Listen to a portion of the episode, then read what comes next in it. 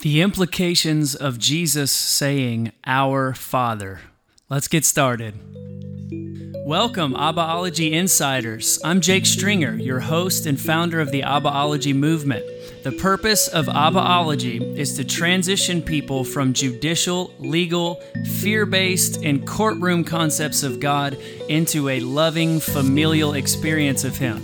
This is your home for free Abbaology content. Check out abbaology.net for more, including an eight minute long detailed month by month breakdown of our Insider Intensive, which is a six month, one subject per month Bible school taking place inside of a closed Facebook group that begins August 10th. I'm going to assume that you're hungry, that you're ready, and you don't want me to hold back. So let's journey from theology to Abbaology together.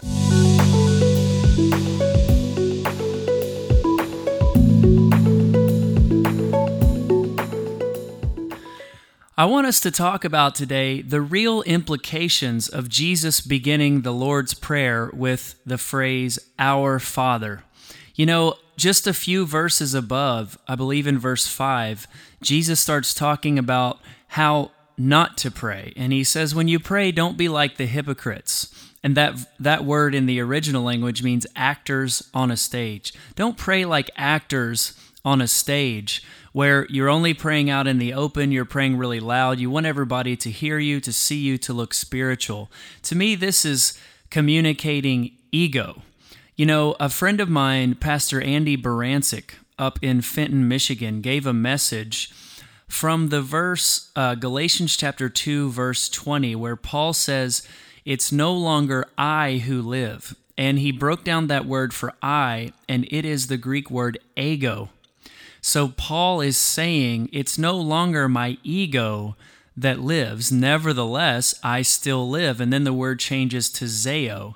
So our ego dies. So in verse 5 of Matthew chapter 6, it's a very egotistical prayer to feed a need for validation, to feed the ego. When Jesus gets down to verse 9, when he begins the Lord's Prayer, he begins by saying, an important phrase that I believe we pass over our Father. Now, remember, we're transitioning from theology to Abbaology. Our lens is so powerful in determining what we see, don't see, what we pass over. Powerful revelations we pass over sometimes as we're reading the scripture. And as we are taking off our judicial lenses and putting on our familial lens, these phrases like our Father begin to pop out. And I think this revelation of family, of Abba ness, of our wantedness and original belonging, has been kind of hiding in plain sight right under our nose because primarily our teaching and understanding of God has been judicial, legal, in a courtroom type context, for instance. So Jesus says, Our Father. Now, a lot of times in evangelical Christianity, especially here in the West, you become a child of God after you meet some sort of criteria. You know, often that is raising your hand to, quote, receive Jesus in your heart or to recite a sinner's prayer. I am all for a moment of acknowledging what Jesus has done. Absolutely. But I would I would take a moment back and I would I would actually contend that this is not a criteria you're meeting to make something true. Then the gospel would be transactional. But I believe it's invitational. It's inviting us into an already existing truth. So Jesus came to reveal not the possibility of something becoming true for us if we meet a certain set of criteria. He came to reveal what is already true and has been since before the foundation of the world. And the reason I bring that up is Jesus is speaking here to people before the cross who are under the old Mosaic covenant, the covenant of sacrifice, the blood of bulls and goats. And there's no cross that's happened, there's no resurrection that's happened. This whole event that is the basis for us who live after the cross being able to raise our hand in a service and receive Jesus into our heart, to make him our Father and become part of the family, um, that's not even possible. And he says to these Jewish people under the old covenant, before the cross, when you pray, begin with our Father. Now, that, if we think about it, I want you to realize what an ego crushing phrase that is to begin our prayer, to begin their prayer, to posture our hearts to speak to Abba. The first thing we acknowledge is that you're the Father of all. Now, remember, this is before the cross. Nobody's raised their hand to receive Jesus. Nobody's been to revival and been up to the altar every night for five nights straight. None of that is even possible. So we have to consider historical context. So, us and them thinking in and out is egotistical thinking. So, the more we concentrate on reasons to believe we're the in and other people are the out, or we're the us and other people are the them, we're the good and other people are the evil, that's going to feed our ego. So Jesus comes and he says, Begin your prayer with our Father. So, what are some implications of that? There is no us and them. Jesus is declaring, as you begin your prayer, realize there is only us.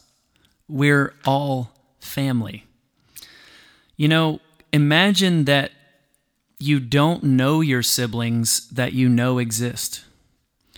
You know, imagine you find out on ancestry.com or from some distant family member that you actually have some lost brothers and sisters.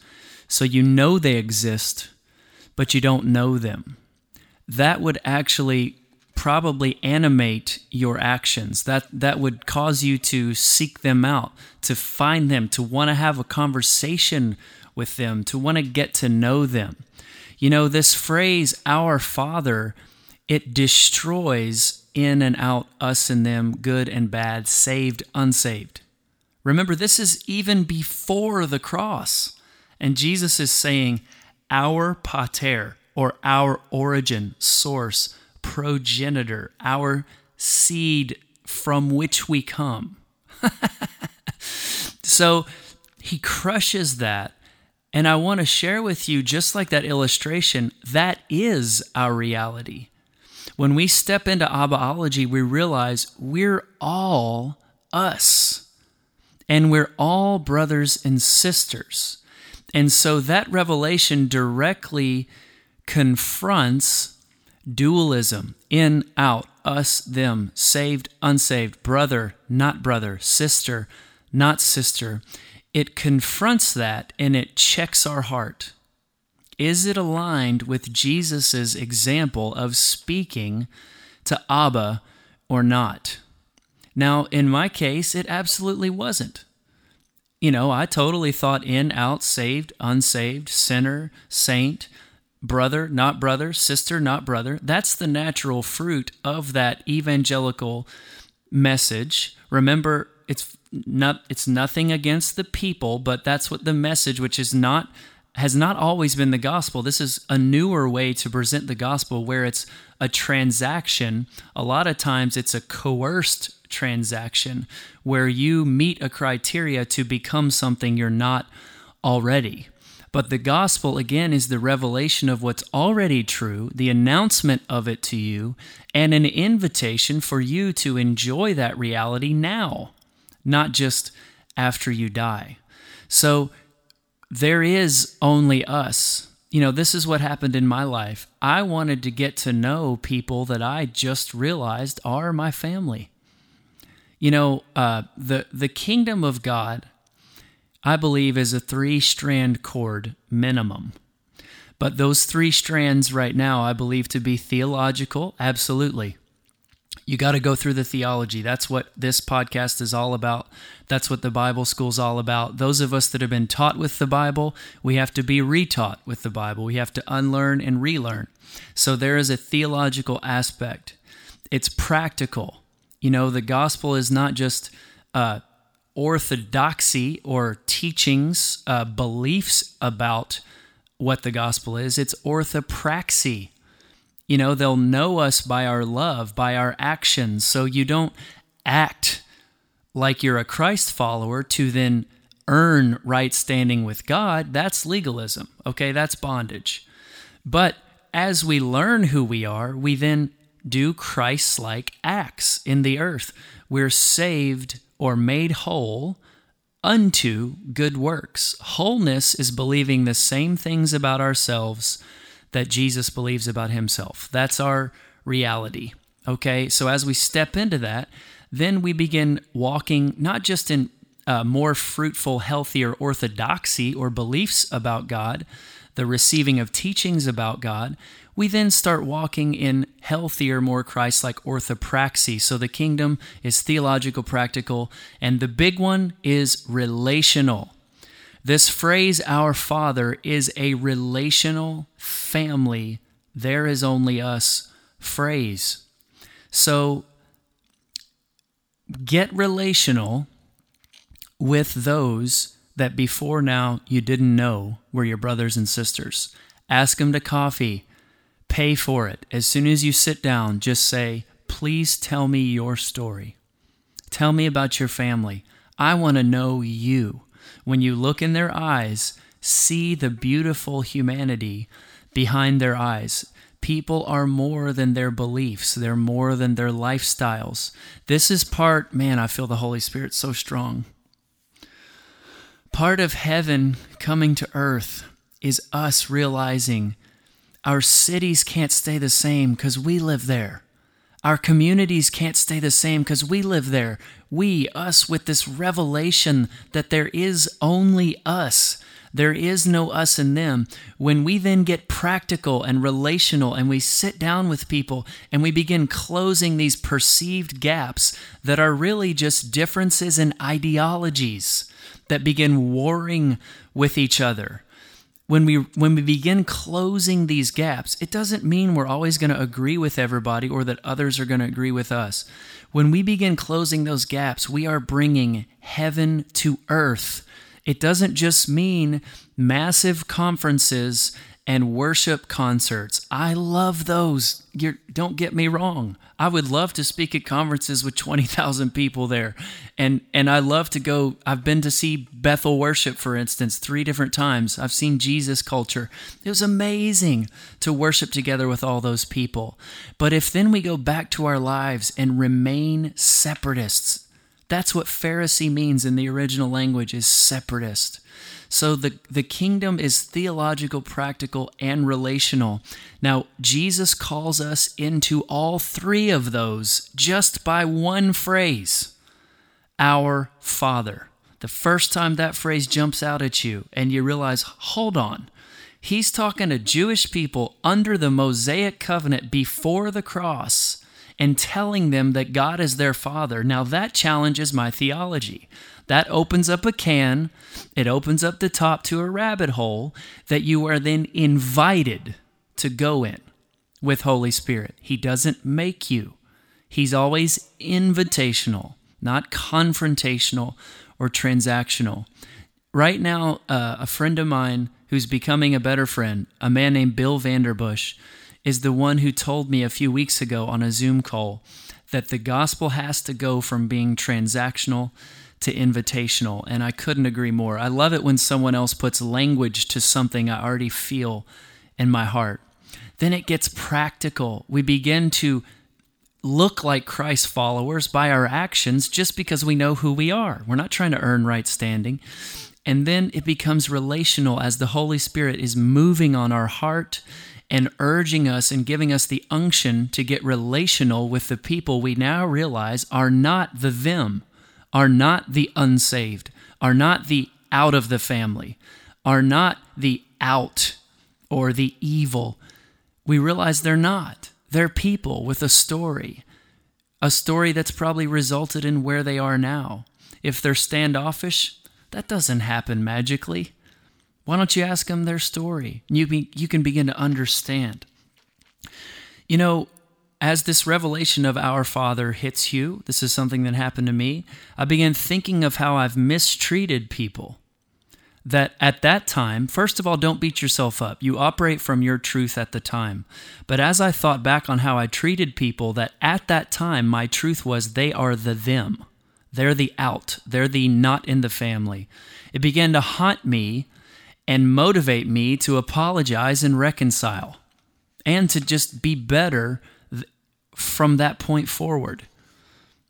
You'll begin to see the world from this new perspective, and you'll begin to see that so much of the world right now sees the world and it, this way. They're locked into us them an enemy based thinking and that will begin to grieve you. Now don't just stay in your grief you know, grief manifests in the lungs. People that hold on to grief, often you'll hear they they have lung issues, they have breathing issues. They'll end up even with lung cancer.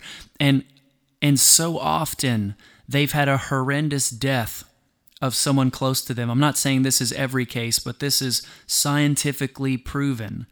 Grief is held in the lungs. So if we stay in our grief, we have trouble breathing, so to speak. But the way to come out of that grief, as if you're being grieved by people you've mistreated, is to get relational with them. If you feel the need to, just say, you know what? I operated from this truth in the past, and it caused me to hate you. It caused me to think that you were the out and I was the in, in, and you were the them and I was the us, and you were the not family and I am the I am family. But I know now that we're all one family. There is no us. And I wanted to say, I'm sorry. If I want you to forgive me if you feel like you need forgiveness. And I want to hear your story. I want to get to know your humanity and who you are. And I want you to be empowered and encouraged you are bringing heaven to earth when you do that. You don't have to be overwhelmed by the grand scale of the phrase bringing heaven to earth. It's going to start as we shift theologically from a lot of the wrong things we've been taught. And then we get relational and practical. We're going to be- begin manifesting the kingdom of heaven on the earth. If you haven't, please subscribe to the podcast, like it, leave a review. That really helps this podcast get to the people who are ready for this message. I would really appreciate that. And again, just a reminder now that the website is live, go check it out when you get time www.abbaology.net. God bless you all.